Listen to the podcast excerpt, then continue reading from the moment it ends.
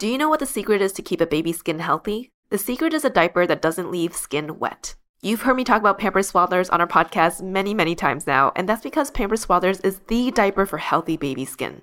Pampers Swaddlers absorbs wetness better than the leading value brand and provides up to 100% leak-proof skin protection and up to 0% skin irritation. And if you're a fan of Pampers, you've got to check out their new Pampers Free and Gentle wipes, which clean better than Huggies Natural Care and are five times stronger, so they resist tearing during a diaper change. With Free and Gentle, mess meets its match. And if you're like me and you love saving and getting rewarded for something you gotta buy anyway, like diapers, don't forget to download the Pampers Club app today and earn Pampers Cash. You can redeem your Pampers Cash for exclusive Pampers coupon savings and rewards. Try Swaddlers with new Pampers Free and Gentle wipes for healthy baby skin. For trusted protection, trust Pampers, the number one pediatrician recommended brand. This episode is brought to you by Visit Williamsburg. In Williamsburg, Virginia, there's never too much of a good thing. Whether you're a foodie, a golfer, a history buff, a shopaholic, an outdoor enthusiast, or a thrill seeker, you'll find what you came for here and more. So ask yourself, what is it you want? Discover Williamsburg and plan your trip at visitwilliamsburg.com. Welcome to ABG, Asian Boss Girl, a podcast for the modern day Asian American woman. My name is Helen. I'm Janet. And I'm Mel.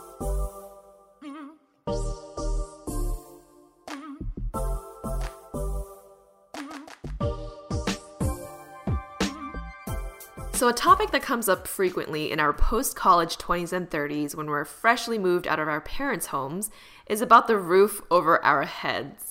Where do we live? Are we renting? Are we thinking about buying? What are we looking for in a house? What does your dream house look like? These are questions we've had to think about ever since entering our adult years. Yes, we are all in pretty different places in our lives. Uh, with me owning my first condo and having lived here for about four years, Mel having just upgraded to an apartment with her own room and bathroom and washer and dryer unit right outside her door. yes, I went from sharing a room with a roommate to getting my own room and sharing a bathroom to now having my own bedroom and bathroom. yup, and Helen just becoming a new homeowner of an actual home oh up in the goodness. suburbs. Yes, where we're recording from today. I learned a lot of things along the way of home buying, which I'll share later on in this podcast. But you know what? Let's talk about when we first moved out of our parents' homes. I'm curious, when was that? I actually don't know. When was that for the both of you? And what did your first place look like? Did you have any roommates? Do you remember how much you paid for rent? What location it was in? And just overall, like, what was that experience like? Wow, this takes me back. Um, this is over a decade ago for me. for me, I moved into my first like official like adult home when I got my first job out of college in San Jose, California at Deloitte. So at this time, San Jose usually was known for being mostly like families. Mm-hmm. Uh, the office was located in downtown, so there was a small downtown setting, but for the most part, it was pretty dead. And I went out there with like, didn't really know anyone, didn't really know anything. I remember moving up there. My parents helped me, and my uncle came along to kind of help move everything in. And I rented just like a small studio space um, that was close to the office so I could walk to work. At the time, I think it was like 500 square foot, and I probably paid like 1650. Mm. But also keep in mind that this was like 2008, so that was really expensive for the time. Yeah. And I remember feeling like, oh, I shouldn't, you know, pay this much. And my mom's like, I'd rather you be safe, located mm-hmm. close to work, and blah blah blah. Um, and I only signed a six month lease because I went there wanting to live in San Francisco, but I was like, let me check out San Jose first. Mm, that's smart obviously San Jose was not popping. So, oh, no. so six months later, I made my way up in SF. This is the second place that I rented and where I spent the next like four years of my life. Mm. And honestly, this tiny 290 square foot apartment where my bathroom took up half the space and I only had a mini fridge. Like literally, this was a tiny. Like I lived in a bedroom essentially. Whoa! What? Um, and I lived there for four years, and some of the best memories of my young adult years were in that apartment, that's tiny studio unit. Mm. So that place was actually built mostly for like um, probably people who were working and only living there a couple days a week. Mm. So it wasn't really meant to be like long term living. Yeah. But I was like, look, I prioritize. I would rather be in a good location in SF, and I wanted it to be brand new. Um, I didn't care that it was tiny, so it was it was brand new and it was located in a pretty good spot in like Soma.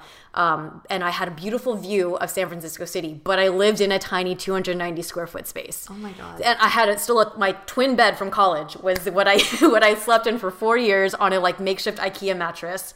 Um, yeah, and I paid twelve fifty at the time in San Francisco and Soma. That was like unheard of. By the time I moved out four years later, I think the rent had like doubled or tripled.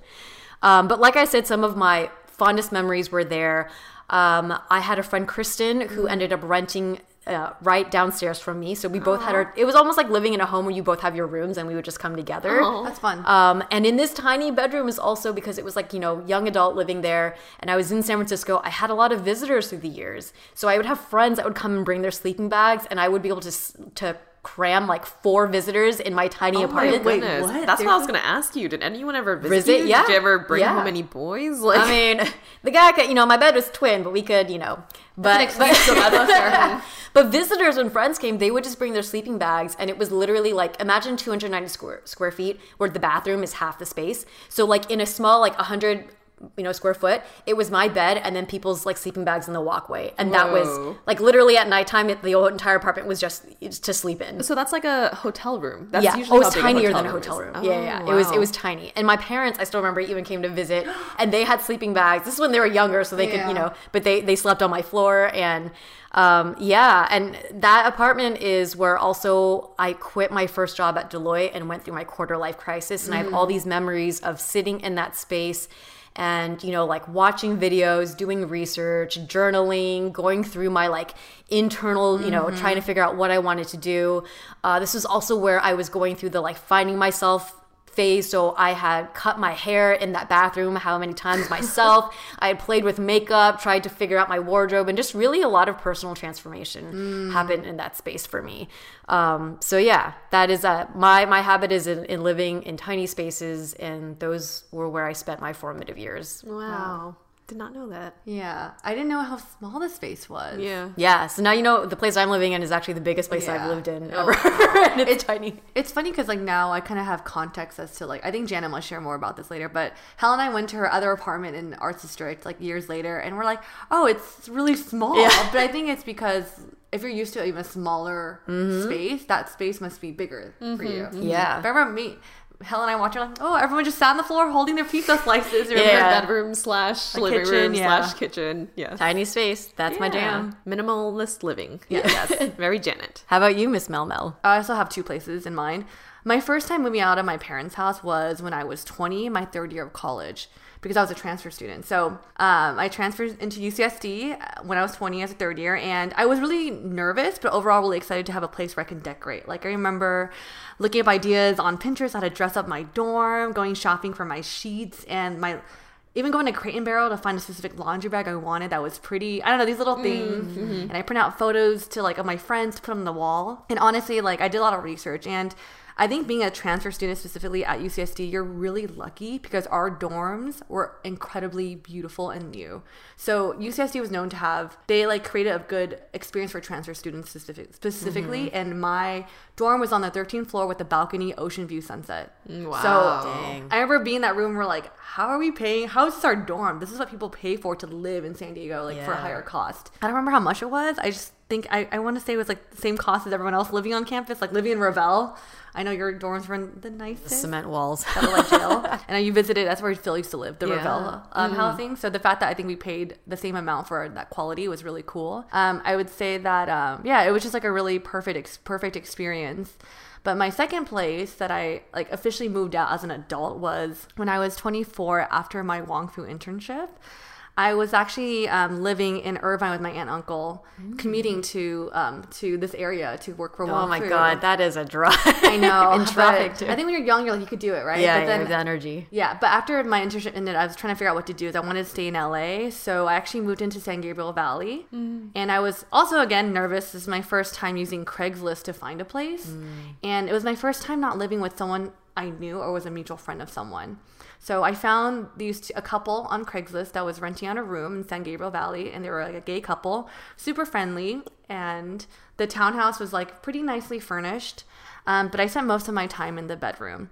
But what I do remember was that rent was freaking so good. It was like $575 for a bedroom with a walk-in closet, a mattress included, and Oh. including all utilities. Wow. I did not know you lived in San Gabriel Valley. How long did you live there for? I lived there for um, maybe uh, I want to say like three to three to six, maybe three months. Okay, okay. Yeah, so it was really brief, but I just didn't want to move back to the Bay Area quite yet. Yeah. Um, but Was that, was that the length of your internship? so my internship in Wong Fu ended probably like August, July, and I was there to the end of the year. So I was there for six months, and I was trying to figure out like you know what to do next.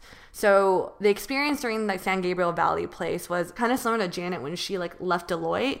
That was a time where I feel like I was really isolated from everyone, like my mm-hmm. friends back home and like away from the Wong Fu team where I felt like I, I got to see them every day. So I was trying to find my place again. And I remember actually crying a lot in that bedroom, feeling alone, missing my friends from back home. And I would actually, some weekends, I would drive back home because I just felt like I didn't have anyone. Yeah, yeah. Mm. There was a time where I remember it's like one of my, my gray, dark, dark time when I learned how to rely on myself. Like, uh, I journaled a lot. Yeah, I would just say that period was a time where I gained a lot of self care tools.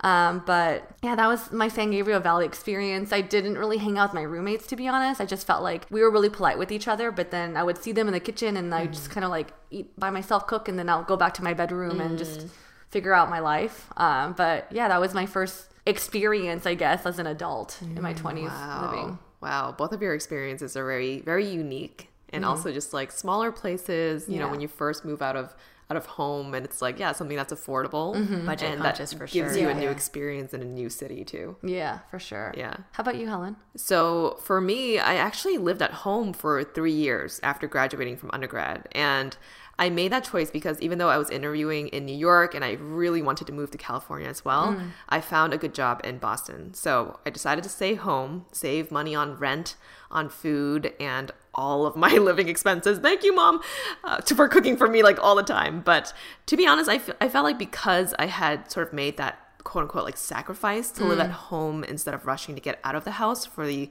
this you know obviously like after undergrad you have this excitement of mm-hmm. becoming an adult right? Mm-hmm. So I, I knew i was missing out on that. But in hindsight i did save a lot of money because i was living at home. And because of that when i eventually moved out of boston and to LA, I was able to comfortably pay for my own rent, my own car leases, and didn't have to ask my parents for money. So, for anyone out there that's listening and feels like they're stuck at home, just know that you're saving money doing that and you can become independent later on. But in any case, I moved out to LA in 2013, and the first place I lived in was Little Tokyo. And it was honestly one of the best roommate experiences and just locations that I, I've lived at because in that location, everything is walkable. You can walk to the mm-hmm. arts district. There's a lot of things in Little Tokyo. And it just felt like the difference between what everyone says about LA, like you have to have a car to get anywhere, mm-hmm. versus in Little Tokyo, I felt like I had access to restaurants and grocery stores and bars and things like that. Um, but I found my roommate Evelyn mm-hmm. by posting on Facebook and asking if anyone knew anyone moving to LA and if they were looking for roommates. And luckily, one of my friends, Mike, mentioned he went to school with this girl named Evelyn from New York, and she was moving like a week after my arrival date. So it was perfect timing. And I was there first, so I did all of the legwork looking for places to rent. And then I would like send her messages of what these places look like. And we ended up settling on um, this two bed, two bath place in Little Tokyo. And I still remember like the first time I met her, she was so cute. She was waiting for me outside of this ramen shop, and she was just swinging her legs like da da da, like oh hello, and she was so she was just like so so so sweet. Um, and honestly, such an incredible roommate. She was there for me through all my boy drama, she which y'all know about, I think. Um, listen to the episode with me and Philip. Oh, okay. she taught me about like different luxurious skincare products because she really took care of her skin and had all of like the really nice high end products that I would never buy other than like samples from Sephora. But I was able to try all her stuff. She was an amazing cook and super clean too, which I definitely appreciated after having many more roommates after her. Um, but she also introduced me to a lot of her friends in LA, and that made me feel very welcome because I know when people move here, it is difficult to meet people that you might feel like you can relate to or mm-hmm. feel like you can belong into the group right away. I will Yeah. definitely say that because a lot of my other friends that have moved here have felt that it was difficult to find their friend mm-hmm. groups. Mm.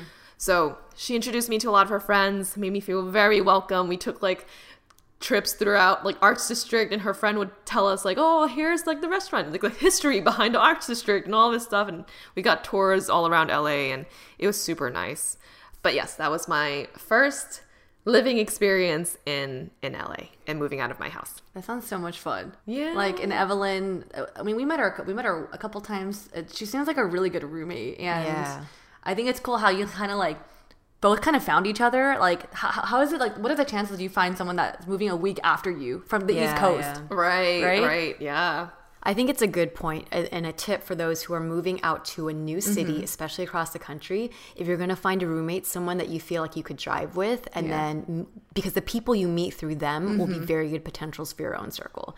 I will say that that was a thing I did not think about at all. Like when I went out to San Jose, probably part of the reason why I really didn't, because I didn't know anyone. Mm-hmm. And it was kind of by chance that I reconnected with Kristen in San Francisco. But Mm-hmm. outside of her, I didn't make an active effort to like expand my friend group. Yeah. And it kind of happened organically. But I think that if you set, like, that's a big thing that people maybe don't think about. Mm-hmm. And I think really changes the dynamic of your experience. oh for sure This is really cool because like I feel like I we don't we don't really talk much about like our housing experiences like prior to like I don't know the last four years. So like right now as you guys are both telling your stories, I'm like pinning the different timelines of both where you guys were at yeah. in my head because I was like, oh yeah, Janet, I remember her like the San Jose thing, then going to SF, and I was like, but then I remember Helen, I was like, oh 2013, like that was only a year before we met. Yeah. So I'm like trying to like place all these things in my head right now, but that's before really our cool. lives intersected exactly. and became fully integrated with each other Yeah. Question. So, as someone who, like, as a transplant moving into, like, let's say Los Angeles, how did you decide on Little Tokyo? And also, where did you stay that one week before she came? Oh yeah, no, good question. So I actually stayed with my aunt. Okay. So my mom's side of the family lives here, mm. and the reason why I've always been so attracted to California is because we would visit every summer, mm. and I would, I'm like palm trees. I want the palm trees in my life. Yeah. Outside my window. So um, I always knew I wanted to move to California, but Little Tokyo is because Evelyn actually had a friend named John who lived in Arts District, and mm. she said, you know, this is a good spot. It's it's easy, you know, walkable distance to different places if we're not going to get a car right away. And we did look at like Mid City, West Side, Mm-hmm. and Little Tokyo. And I think at the end of the day, it was just pricing. Came down Yeah. to pricing. I think we probably paid like I want to say like thirteen fifty per person Damn, for our so two bed, two bath. That's which was pretty- really that's good. really good. Yeah, it's probably a lot higher now because Yeah. there's been so much gentrification in that area. But um, but yeah, it just came down to location, proximity to friends, Mm. and bars and restaurants and shops and things like that. No, it's a prime location. I had one more question. I've always been curious because I think my whole life I lived on the, like, west. I lived in California my whole life. So, moving north out of SoCal is just like a car, a Yeah. car with stuff. But then moving from East Coast, did you guys, like, did you guys get a moving truck? Like, what did you, like, how did you How did move you all your bring? stuff? What did you bring, and how did you get it over? I think I want to say I only had like three suitcases. I need to look back Mm. at. I need to. Yeah, I have a photo of when I was leaving my parents' house, and Annie took a photo, and I, that photo always pops up on Facebook. It's like, here's a memory of when you left home. Yeah, I'm like, yeah. oh my god, this is so sad. But I only had one suitcase in that photo. I'm pretty sure I had like two other ones, Mm. and I did not bring obviously like sofa, no Oh, furniture or anything yeah, like that. It was just clothes. Mm. And then you just, when I got there, I lived at my aunt's place for a week and then had to find a place first. And then we just slowly bought furniture. Yeah, it's just packing up your life and moving. I mean, my, my bedroom at home was just like my childhood frozen Mm. in time. So everything was still there and it is still there. My mom like kept it, everything there just in case I ever moved back. I'm like, mom, you know, I'm never moving back. Right? I bought a house here. Yeah. My dad's like, I'll buy you a house, move back. I'm like, no, you move here. I'll buy you a house. That's true. What's different is I feel like Helen's stuff was like very planned, right? Like Yeah. you're like you stayed at home, save money, and then you made this really big cross country move, and it was like everything was thought out, and you had a roommate. I feel like Mel and I were. Uh, same, Figuring it out. same state, and then just kind of like, and then doing like six months here, three months here. Because I, I, yeah, I always was just like, I had a thing with San Francisco and I just wanted to be there. And I never thought about like, who do I know there? Am I going to be able to like, you know, I was just fo- so focused on like, I'm going to, you know, work there and I'm going to live there. And I didn't, I didn't like plan anything else out. I mean, that was kind of the same for me. I had no friends here. I didn't know anyone here. Hmm. Like even I, I Philip, like we stayed very distant friends. Um, and so I would I didn't even think about him as like someone to reach out to when I yeah, got here. yeah. He was the one to reach out to me. Let me let me put that on the record. Yeah. He he texted me. It was like, "Oh, you moved to LA." But I think, you know, I was very lucky to have someone like Evelyn who already had some, you know, deep rooted Connections, connections, with yeah, people here. Like she was friends with Dan already, so That's small really cool. world. That's how because you- yeah, yeah. I actually met Dan from like a college thing way back as well. Mm-hmm. So I was like, oh Dan, good to see you again. Like you're part of this friend group, and then yeah, very lucky to have had her as my first roommate.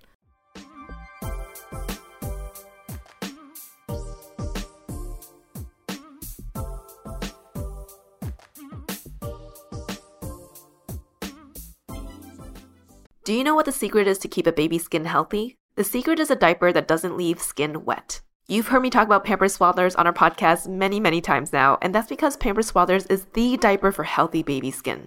Pampers Swaddlers absorbs wetness better than the leading value brand and provides up to 100% leak-proof skin protection and up to 0% skin irritation. And if you're a fan of Pampers, you've got to check out their new Pampers Free and Gentle wipes, which clean better than Huggies Natural Care and are five times stronger, so they resist tearing during a diaper change. With Free and Gentle, mess meets its match. And if you're like me and you love saving and getting rewarded for something you gotta buy anyway, like diapers, don't forget to download the Pampers Club app today and earn Pampers Cash. You can redeem your Pampers Cash for exclusive Pampers coupon savings and rewards. Try Swaddlers with new Pampers Free and Gentle wipes for healthy baby skin. For trusted protection, trust Pampers, the number one pediatrician recommended brand.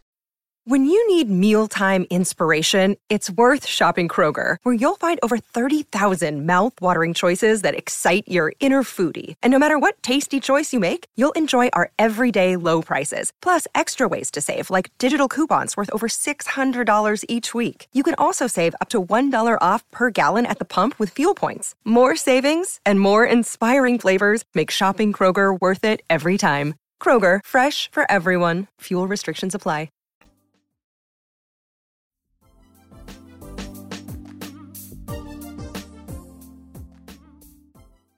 So we've just gone over our first kind of living uh, experiences and situations. What about after that? How many more places have you lived in, and what's your living situation like now? So in San Gabriel Valley was like my first like living as an adult in LA. I actually moved back home to the Bay Area after that because I wanted to save money because I was producing at the time and I could work remotely.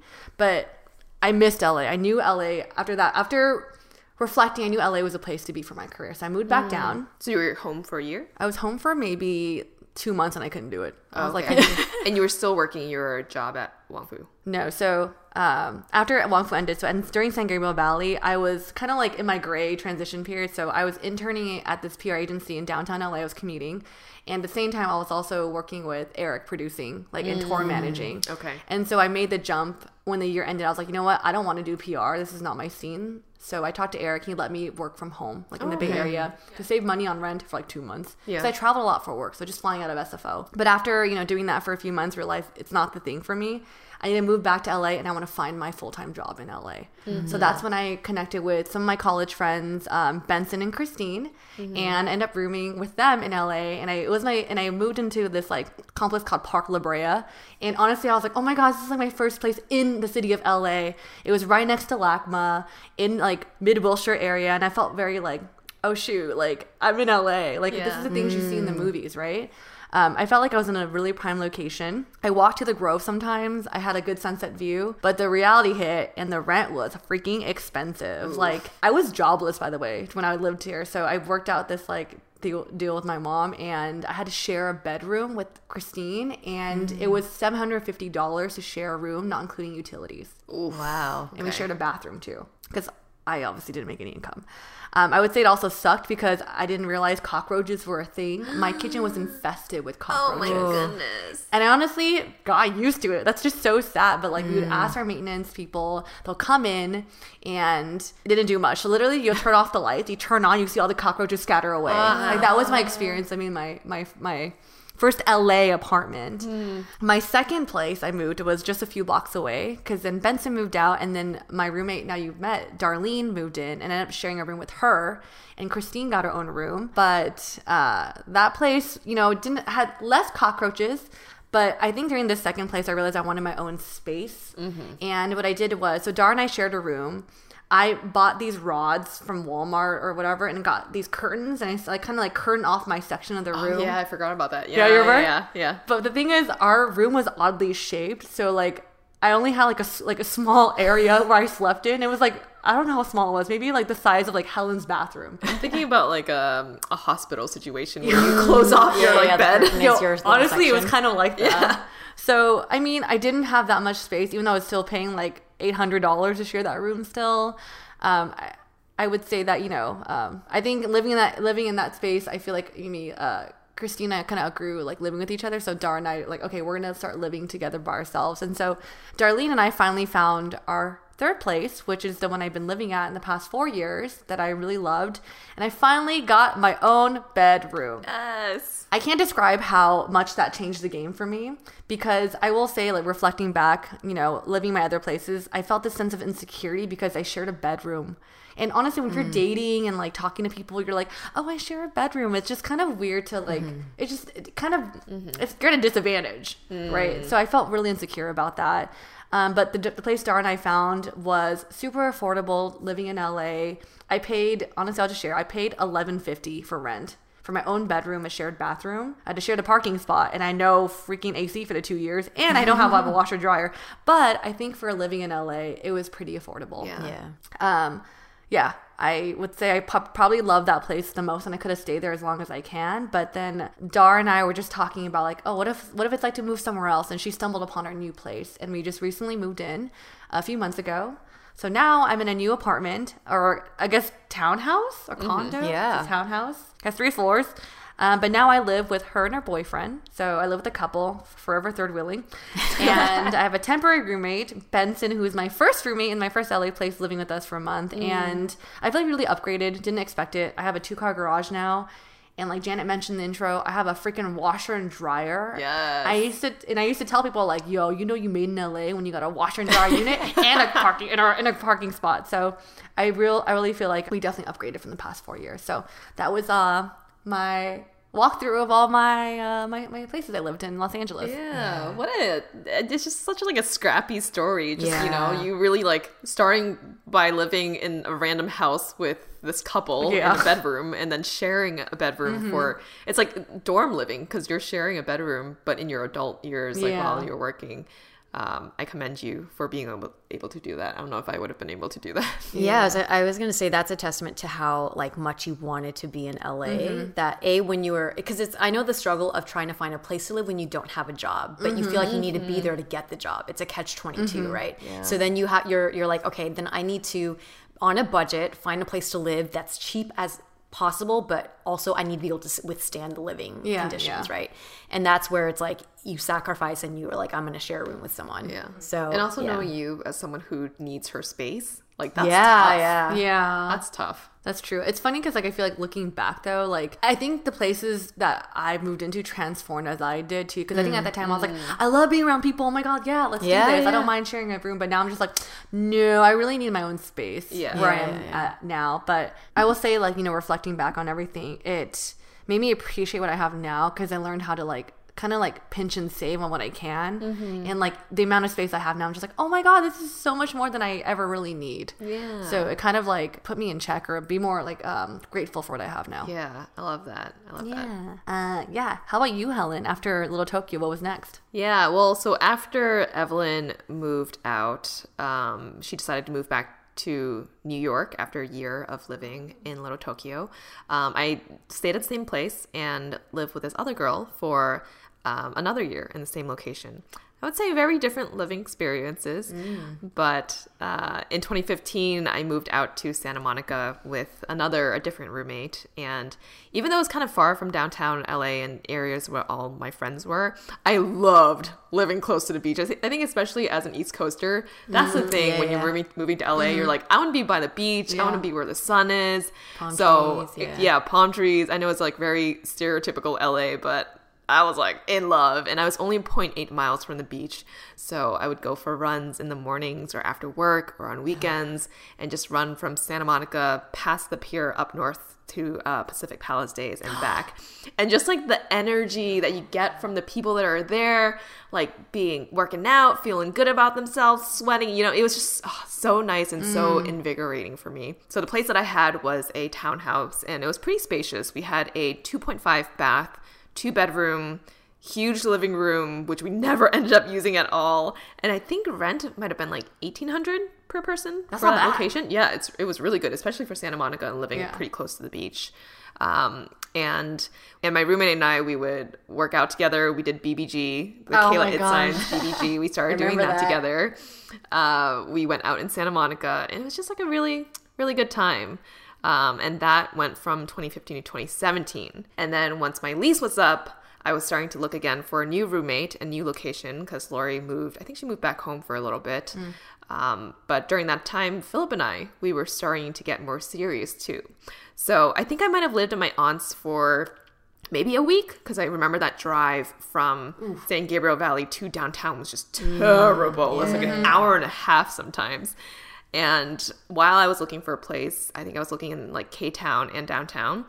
Philip was like, "Why don't you just move in with me?" And I was like, "Oh shit! Oh shit! Is this the moment? Are we forced? Are we forcing this too fast?" But um, yeah, I think after a week, he was like, "Yeah, just move in with me." So we we've lived in downtown LA together for four years now. Dang. Which yeah, I have so many good memories in that in that spot. Um, and I, I still remember like when I first moved in there, I was like, okay, you have nothing on the walls. This is not decorated. Like, it's like a bachelor pad. yeah, I was like, can I put a Helen touch on this? And then he's kind of just like, no, I'm gonna be moving out at some point. Like, I want to keep it as pristine and original as possible. So I was like, okay, your spot.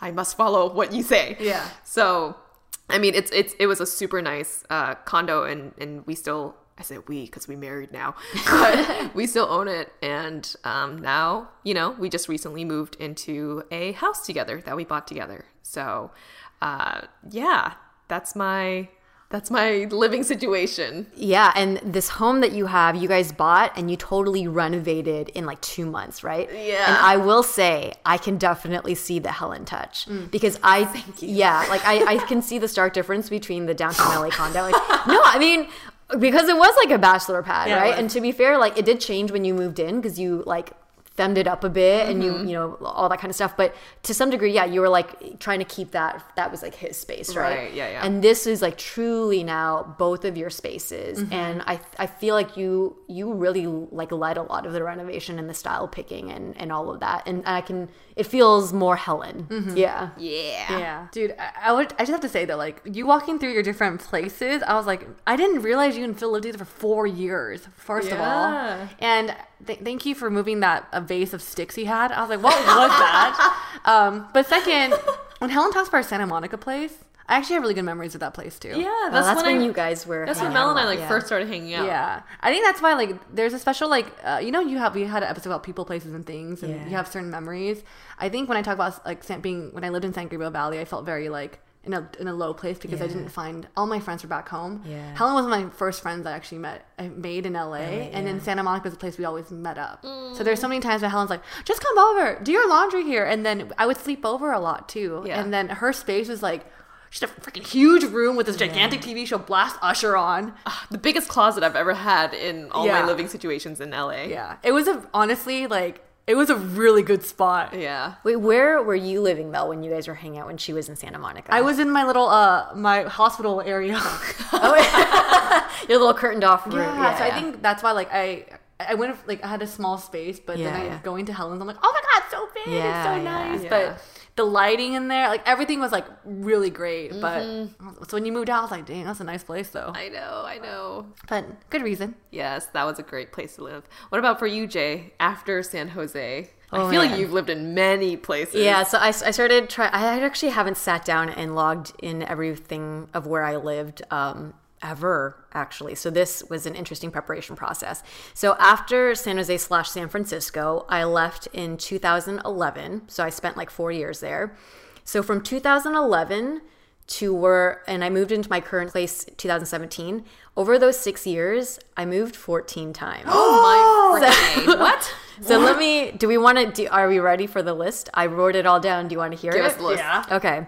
So after San Francisco, this is where I was trying to make my transition into advertising, right? So once I made the decision to apply to the program, I was to leave San Francisco, but I had 2 months before the program started. So I came back to Orange County, and you're to hear Orange County multiple times throughout my list, and thank goodness to my parents who were kind enough to let me just crash there rent free and financially help me out. So after San Francisco, I went to OC back for 2 months, and then I went to Miami for the program for 10 weeks.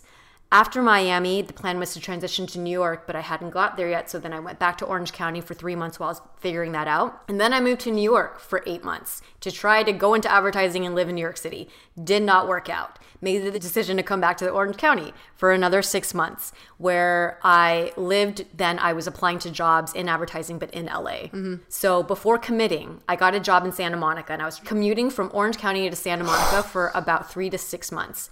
And once I knew that that job was going to last for a while, I then subleased and I rented a bedroom out of a home that a woman owned in Santa Monica. Uh, for about six months while I worked down the block. So there are two times now where I, in in the past uh, 40, six years, where I rented a bedroom, and what I did was I prioritized a location so that the commute was shorter to where I needed to go for work. And I also keep in mind that I did a lot of this transition while I was older. So in, by by like late twenties, early thirties, I'm I craved having my own space and I also wanted like a nicer spot, mm-hmm, mm-hmm, right? Mm-hmm. And um, so I was willing. So the the best setups for me were living with older people who like owned their homes or units and they were just renting out a bedroom. Um, so and because they had nicer homes located close to where I needed to work, but it also made a very awkward social life for me. So I was actually a lot of like I didn't I moved around a lot and I would randomly hang out with people, but I never had people over. You know, I well sometimes I did when I was dating, but yeah but um, yeah. So I lived with this woman who was like in her forties. Um, and just rented a bedroom and lived there for six months. And then this is when I then made the decision that I was going to leave advertising and go into Chinese medicine. While I was preparing for that, I went back to Orange County for two months. Once I applied to Chinese medicine school and figured out where I was going, I went and rented a tiny place in Mid City. This was near like Carthay Circle or something, so it's probably kind of aroundish the area of of Disneyland? Minneapolis. Cathay Circle. Carthay, Carthay Circle. It's like um, it's it's kind of near like the LACMA ish area. I'm thinking about Cathay Pacific Airlines. Sorry, go ahead.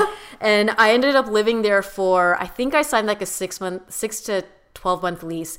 But it was in that apartment that I realized that I also was not going to be able to do Chinese medicine and was going to transition to do UX. So I lived there for about I think like three to six months, and then I ended up Airbnb being at the place for the remainder while I was making that transition into UX. Uh, and then once I made the transition into UX. I think I might have went back to OC for another two months. And then once I landed a job in UX, I came back and I subleased a place in Little Tokyo for two months, took over this girl's rent. There was drama that I did not know about until I got into the place. I interviewed her. I was like, I just need this place for a little bit. She's like, Yeah, you could just take over my lease with my roommate. It's totally cool. Everything's fine.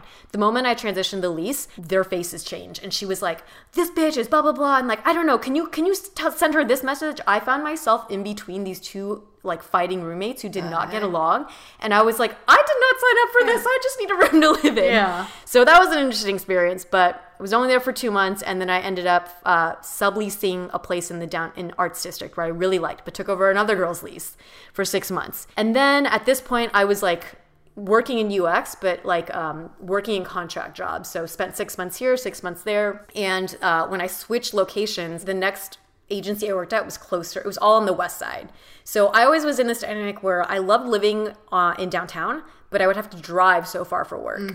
When I was working in UX, so then I was like, "Fine, I will sublease in Santa Monica." And I, I, this is where I rented a room for another six months. Similar situation, but this time it was an older dude who owned uh, a very nice condo in Santa Monica and was renting out a bedroom. Now I know it sounds shade, sounds super shade. But um, i checked out his references. He even was like if you want to call like other women that i've had live here because like i just keep a really nice room and people who are like either old like grad students or young working professionals. So i did that and it was nice but it still felt kind of weird. Like i like i never felt endangered. It was safe but it just didn't i would always just ended up hanging out in my bedroom right? Yeah, yeah. so after six months i was like i can't do this anymore. I would rather just like do the commute and live in downtown. So moved back to the arts district, and this is where I, I signed a lease and was there for three years before finally stabilizing my UX career, landing a full time paid position where I was making enough income where I'm like, okay, now I think I'm ready to settle down and purchase. And that's where I then found my place in South Park. and moved there and have been there for four years. So that Girl, you lost me in New York. I didn't realize like when we say That's Janice, the transition person, like, dude, oh fourteen places. Wait, so so many like questions, and I feel like this could be its own like podcast episode. But how? What did you bring? Like, what was your suitcase box situation to move now from you one place guys to the other? now you ladies know why i'm such a minimalist because Yeah. after moving that many times i hate having things clutter up because every time you move you have to clean all that shit Right, up right. right. but also to be fair like luckily for me my parents lived in orange county so i was able Mm. to store any large items but honestly the moment i started moving a lot i just never committed to furniture this is why I always subleasing was better for me because they already had a bed they already had furniture and i just needed a place to crash Yeah. so that i could be close to work right um, and then and then eventually when I would move into my own space, I still carry that mentality that I'm never going to be here for a long Mm, time. So I, never want to save things, and I'm always in the habit of like throwing things away or cleaning shit out. Yeah. Yeah, like moving 14 times in six years also means that I was budget conscious. So I'm always used to living in tiny spaces. My current apartment is 740 square feet. It is the largest space that I've lived in besides my parents' home, like where I crashed a couple Yeah. of times, right? But in my own personal space, yeah, it's a, that's, I'm used to small spaces. Wow. for anyone out there who's looking for a location to live in SoCal, Mm-hmm. Jen has lived in all of them. what's what's your least favorite location and favorite location? I'll have to say I didn't like my place in Mid City. And this is a per like here the perks of being in Mid City is that you're you can get anywhere pretty quickly, west side, east side, right? But I felt landlocked. The thing that I like about living on in downtown is you're close to buildings and mountains. And then when you're in Santa Monica or by the beach on the west side, you're near the ocean. But when you're just in the middle, I feel like I can't see any natural stuff. So I just feel like I'm just around homes and like see. suburb homes. So not even like big buildings and things like that. Yeah. I can see that being a mid city person. Yeah. Favorite location?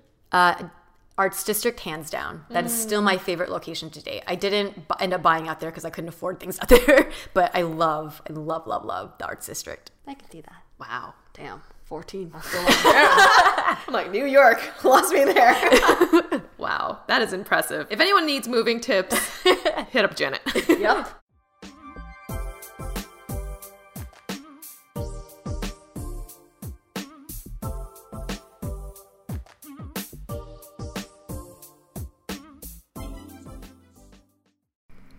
Hi, ABGs and ABBs, it's Janet here, checking in to see if you've had your annual physical yet.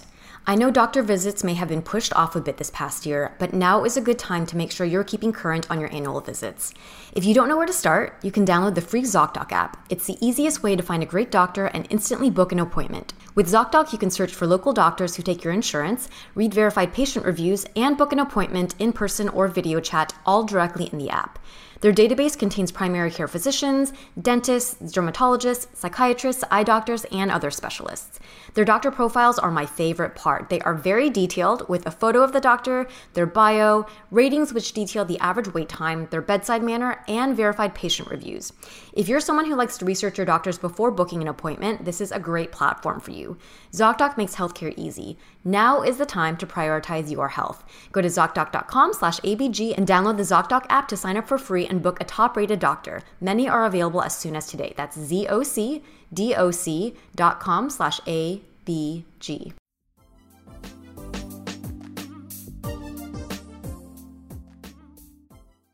So, when we were kids, do you remember playing that game MASH? This game where it's written on a piece of paper that showed you who you'd end up with, your occupation, the type of car you'd have, the number of kids, including, you know, and MASH stood for mansion, apartment, shack or shelter, or house. Did you both play that as well? Mm-hmm. Yeah. Yeah, I used to play MASH a lot with friends and with my cousins. I played all the time as elementary school. I feel that was like the first like matchmaking thing we Yeah. rely on. oh, yeah, yeah. You put down all the boys you like. Hell yeah. Yeah. I focus on that, let's be real. Do you remember when you were a kid, like what your dream house would look like mm. of the match? Was it a mansion, apartment, shelter, or house? I always chose, I always wanted a mansion. I feel like most mm-hmm. people wanted that. Just like, you know, you're like, I want to live in the biggest place, right? Um, and I always dreamed of, of living in a mansion with six to eight kids. oh my So give me let me give you context because I grew up in the time of watching Full House and 7th Heaven, and I always fantasized about what it was like to live in a big community with people that were really close to me, like a big space and just like always lively and yeah like ha- the home is buzzing with lots of people around. Obviously i wasn't thinking very practically. Six to eight kids is you know but i, I remember that that was like kind of the dream i always wanted the mansion and i want the ma- you know most kids and I actually think for job like career or whatever profession i like stuff that was like organization based so it's like admin or like Oh, like librarian or I don't know, like information and organization based type stuff.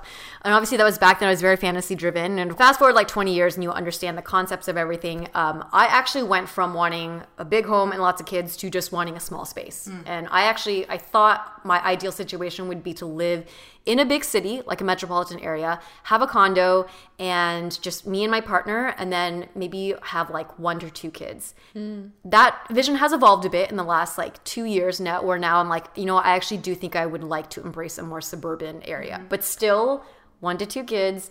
But just a bigger space so that I could have family and visitors come. But yeah, I don't know. That was my kind of like the evolution of my MASH fantasies to reality. How about you, Mel? Surprisingly, for my MASH like fantasy, I think I actually stayed pretty consistent since I was Oh. a child. Um, when I was really young, yeah, it'd be nice to get the mansion. I just didn't want the shack. I was like, no, don't give me the shack. if I landed a house, I would be okay with that. I was like, yeah, that Mm. sounds good. I think when I was younger, all I wanted was a house that was one story with nice decor, and I didn't need to have a pool. Like I don't know why. As a kid, I just remember like I want what I had growing up. Like, Mm. Oh, I, I didn't, Yeah, yeah, yeah. I didn't want stairs because I didn't want to walk. so I That's knew- a good, yeah. so I always knew. So I think as a kid, well, and I'll go into like what I want now, but just wanted a simple one-story house that was nicely decorated. I wanted one husband. I mean, Wait, what? With other options yeah, or multiple? with, with my dream man, a husband. I just wanted two kids, and honestly, what I want is still the same. Yeah. So the only difference now is I'm more focused on what I want my house to look like. Mm. Now I know I'm a big fan of big windows and natural lighting because when it's dim, I am hella lazy and not productive. So mm. I just think it's funny, like looking back at like MASH and looking at what I want now. Like even as a kid, I knew I didn't want to get married until I was in my 30s. Mm, I always wanted only two kids, and I never really strayed away from that. And I hmm. wanted just a house. So I think when it comes to like the family life or a house, I didn't really like focus on that. I was like, I knew I just want a house and maybe in the suburbs, and that was it. Like, Yeah. I never dreamed about living in the city. Like, maybe it's a, like a, lo- a goal I think about now, but no, I, st- I still want the same thing. Yeah. And the walking up the stairs, very consistent, Mel. Yeah, yeah. don't want that. I, I don't want that. Stuff. Yeah. uh, but yeah, and oh, one thing I want to add, I feel like it's a thing I appreciate now in a dream house. It, it was really cool when you go to someone's house in their backyard, like the, the doors that open up completely to the backyard. Oh yeah, those are expansive. Those doors. Yeah. But that's it. The ones that disappear into the wall, right? Yeah. Ah, those are so expensive. I know, it's so cool. What if a bird flies in? Oh. Okay, I'm gonna change my dream. We'll see. But how about you, Helen? I think for me, my my dream house was probably. It's hard to say because I think as a kid, you're not really you don't really see that many houses. It was whenever I was at a nice house or when I played with like, like a giant dollhouse that had many mm. rooms, and I'd be like, I want to live in this house. But I think without like social media growing up and the mm. ability to know what super nice houses look like, you and only being provided with the environment that you had, for me, I just w- when I think about this question, I'm just like, I want to have a tight knit space with my grandparents, parents, and sister, and mm. like knowing that I would want a loving house hmm. wherever it, it was or whatever it was that I grew up in. And tangibly, I remember thinking I wanted a big yard because my hmm. sister and I grew up playing on gravel that was a parking lot in our backyard, which is where I got proposed at. But I always admired like the lush green spaces that my aunts or hmm. friends would have living in the suburbs. So that was the one thing I remember I wanted in a dream dream home.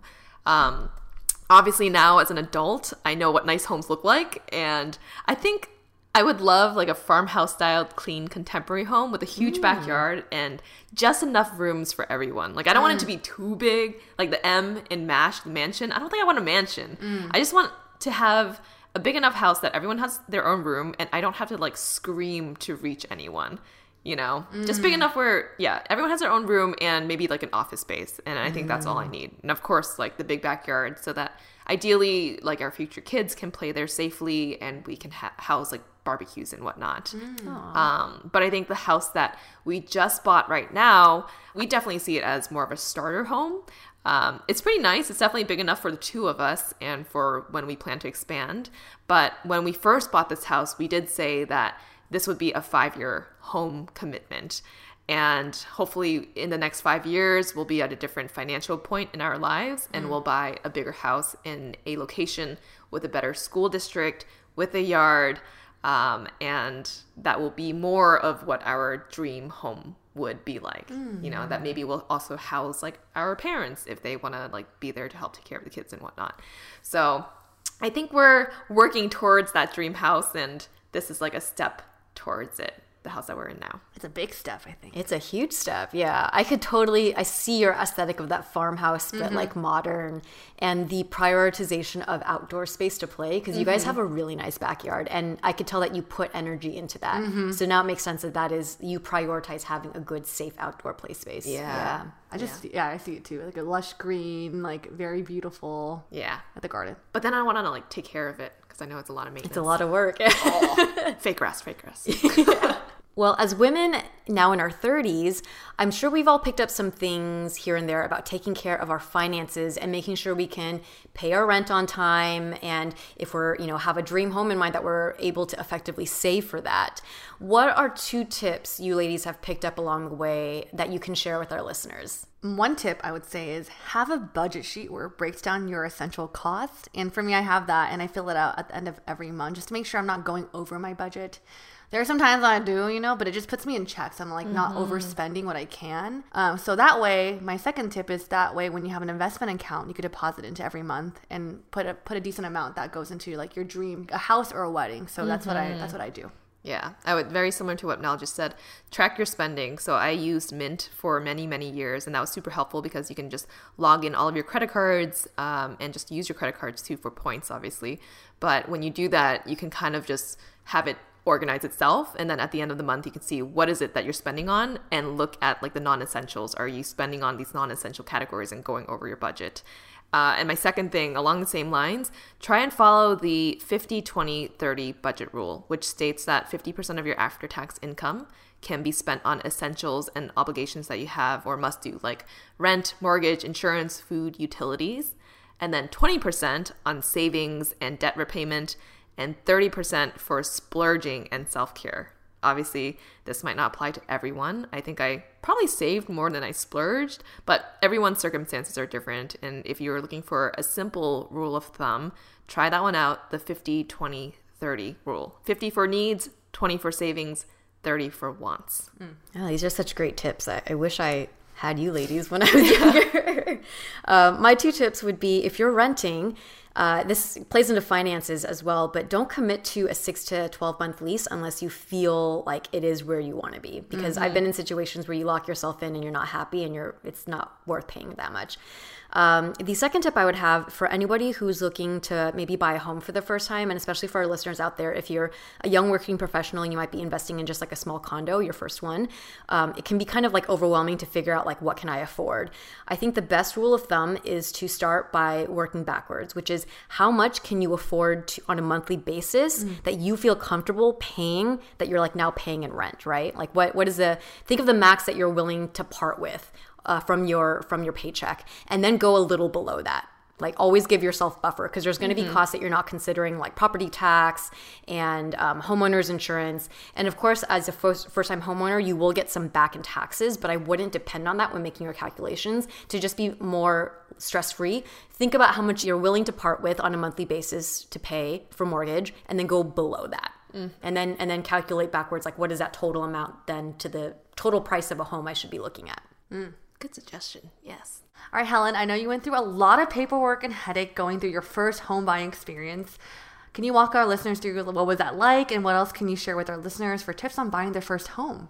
Yeah, it was definitely an eye opening experience and one that I feel like I got a quick crash course in mm-hmm. because we started looking at the end of January of this year and we closed on April 1st. So a lot of things happened in, in that period of time, but a few things that I learned that I would recommend for home buyers to know or look into, and I think I only have two, but I'll go into details of the two. Um, first is make sure you have consistent employment for two years. Mm. And what I mean by that is that you need at least two years to prove your income or employment history in order to obtain a traditional loan that is close to market rate. So I'll be fully transparent with our listeners out there. I had a good amount of savings that I'd saved up for 10 years working in finance, and I was like so ready to buy my first house. I was like, I got money, let's go. Mm-hmm. And between Philip and I, you know, we are putting in equal amounts from our savings to this house that we're sharing. And it turned out that because I quit my job in March of 2020, which was less than two years ago, I had switched from a W 2 to self employment and I was not eligible to apply for a traditional loan. So, with our house, we did a 20% down payment, and you take out a loan for the remaining 80%, which is your mortgage, right? I couldn't co sign that loan for the 80% mortgage with Philip because I had only one year of current employment status. Mm-hmm. So that was like a huge shocker for me. And the down payment had to all come out of Philip's bank account, Damn. which I swear was not intentional. Okay. so basically, I mean, I'm paying for all of like the home renovations and mortgage payment and whatnot. It's definitely equaled out by now, mm-hmm. but we, and we do keep track of our finances and we have a joint account together now. But that was one lesson that I had not heard anyone talk about before. Mm-hmm. So make sure that if you're about to buy a house, you have two years of consistent employment status, whatever it is. Another thing that we learned is that flipping a house is a very good option if you have the time and the ability to pay your renovation costs up front. Mm-hmm. Obviously, you could take a loan out for your renovations, but it is best if you can just pay all that up front. So for us, we were looking for turnkey homes, which are newly renovated homes. And honestly, like this post pandemic housing market is just insane right now, as I'm sure you all know out there. On average, I looked this up, the housing prices in the US increased 13%, mm. and in California, it increased about 30%. and that's an in- increase if you're looking at so the median price for homes in California increased from 626,000 to 819,000. That is a lot of freaking money in a year. That's a mm-hmm. huge difference. So, pricing is, is insane, but because supply is limited and demand is super high right now, like for us when we were looking at homes, we honestly had less than a week to put in an offer for these homes or else they'd be gone and off the market. It all just like went by so so fast and we had absolutely no time to think about our decision. So we decided to try and start looking at some older homes mm-hmm. because another thing is that what we saw in these turnkey homes is that with the current inventory of new homes, a lot of times very cheap material is being used because everyone wants the aesthetic of a new, clean, contemporary looking home. And I feel like the styles of homes have changed drastically just within like the past, what, like five or ten years. Mm-hmm. So these these builders are sort of putting in the the cheapest, best looking materials that are hollow, not well built. If you look into details of it, not saying that that happens all the time, but looking at the houses that we looked at, that was the like the case for a lot of the homes that mm. are quick, fast turnkey homes. I feel like you have so much insight. Like, can you give us an example? What is uh, these cheap materials versus like a good material? Yeah, I mean, one example is just like doors, right? Mm. If you mm. knock on one of like the doors, there's a difference between hollow doors and solid doors. Mm. So the doors might have like no soundproofing or it just might be a hollow door, but it's a door, right? From yeah. the outside.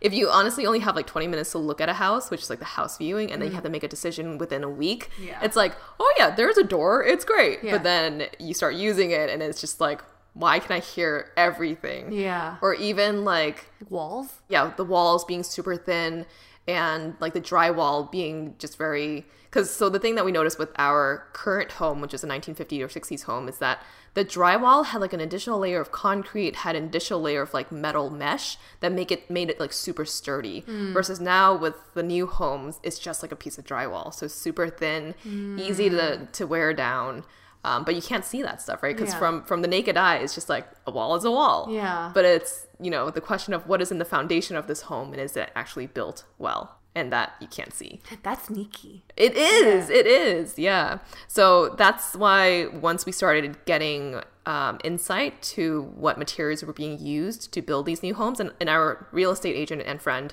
Mike, he had a lot of insight to this mm. too. So he'd be like, "Look at these windows. Like they're not even closing well, or you know, it's just like little yeah. things that are not put. It, it was clearly haphazardly put together mm. just to make it aesthetically look pleasing.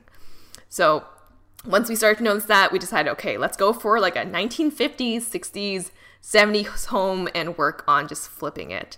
And honestly, Philip and I did not have the experience nor the time, but we just decided to go for it.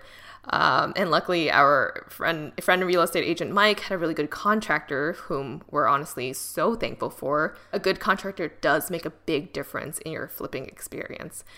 And yeah, now a few months later, we, you know, love our home and it looks so different from when we first walked in here. It looks like a home that we would have paid that top dollar for. Mm. Would you say you'd save more money flipping a house than buying a turnkey home? Absolutely. Mm. Yeah.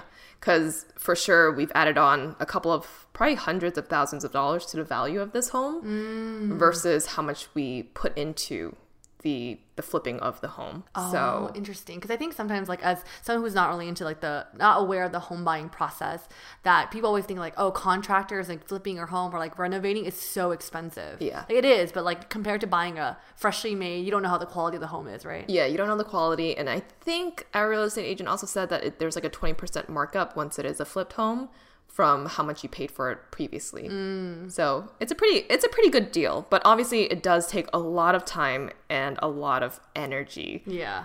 and to be honest it's hard but but it's like once you get through that experience and get to the end of that road it's you're, you'll be glad that you did it Yes. And I will. Sorry, I'm, I have all these questions for you actually because Yeah. I feel like Helen's my like a lot of my friends are buying houses, but Helen's like my close friend that I'm seeing her day to day of like her process of buying a home, renovating a home. But I think when you guys found this place, you had to act really fast. Like there wasn't like a week to decide. You're like, no, we gotta know now. yeah yeah it, it was a little too fast because i think right when we had decided we're to start looking at older homes this was like the second home that we saw that was a little bit older and i didn't have like the vision for what it could look like and I was only 70% into buying this house. And it's like, this is the biggest purchase of my freaking life. And Yeah. the 10 years of working and everything I've been saving up for, is this really going to be it? You know, and it, it has to be. Like, I can't buy two homes right now at once. Yeah. So Philip was like all in. And we actually had a conversation the night before we made the decision, which was only like five days after we looked at the house. Mm-hmm. And Philip was like, this is it. I'm like, no, I, I can't do this one. I need to see a few more, see what the market is like. I mean, give us like another at least like five homes to look at. But mm-hmm. just given how fast things are being picked up right now, I think he just had that instinct of like, this is a good foundation. You know, we're not close to neighbors. There's a lot of privacy, a lot of safety. And it is just a good, you know, starter home. And we're going to only be here for five years, is what he told me. So I was like, ah, fine. And then I went with it. And at first I was reluctant, but now it's like, okay, fuck, you were right. Yeah, yeah. like I remember um, Helen coming back to Jan and I, and she was like, "Y'all, look at this place," and it was. She took a photo of the different rooms, and all the different rooms have different like colored carpet. Oh, and, it was so ugly. and I was like, "I don't really," but I think the fact that you guys had foresight and like if we flipped it, it looked like this. And now we're walking in, like it smells like a new home. Everything's beautiful. So it was. It, I think it was a good decision you guys made. yeah. Also, I need to share that flipping this home was not an easy task.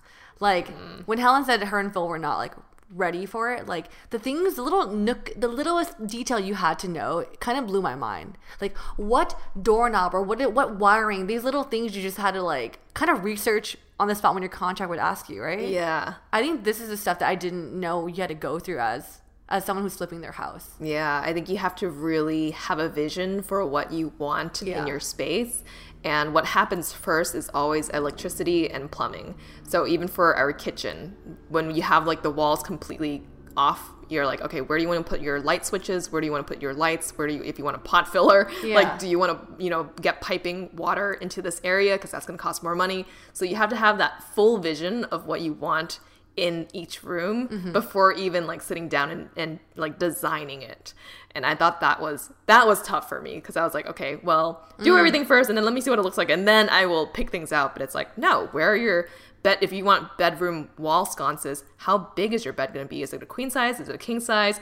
Where do you want to position the sconce? How high is your bed going to be? It's like I don't even have a bed yet. I don't know. Yeah, you know, yeah, but you just have to like think about all this stuff beforehand. So that was probably the most difficult part because we did not have designers help us out, um, and we just kind of had to wing it. Yeah. Oh, another tip that I feel like I gained as like, you know, onlooker, an observer of you purchasing your home is that once you guys locked in and bought your place and that you guys said, let's get the contractors in ASAP because you don't want to be, because you're spending money still, like not moving to your new house if it's Yeah. like, yeah, just yeah. need, still need to renovate it, right? Yeah, ideally it was because we're paying two mortgages now for our condo in downtown LA and this house. So ideally you move in as fast as possible to this new house and rent out your our condo. So mm-hmm. that's what we were trying to rush forward with. Yeah. And paying double mortgage is not that easy, y'all. yeah, yeah, for sure. Yeah, I mean, I could probably like go on and on about all the things I learned. I think the points I gave were only like two or three points, but I'm not going to take up this whole episode by talking about this. If anyone out there is interested in hearing more content like this, let us know in the comments of our IG post for this episode, and maybe we'll consider doing more tips about first time home buying. I mean, Janet's a first time home buyer too, um, and we can have another episode on that.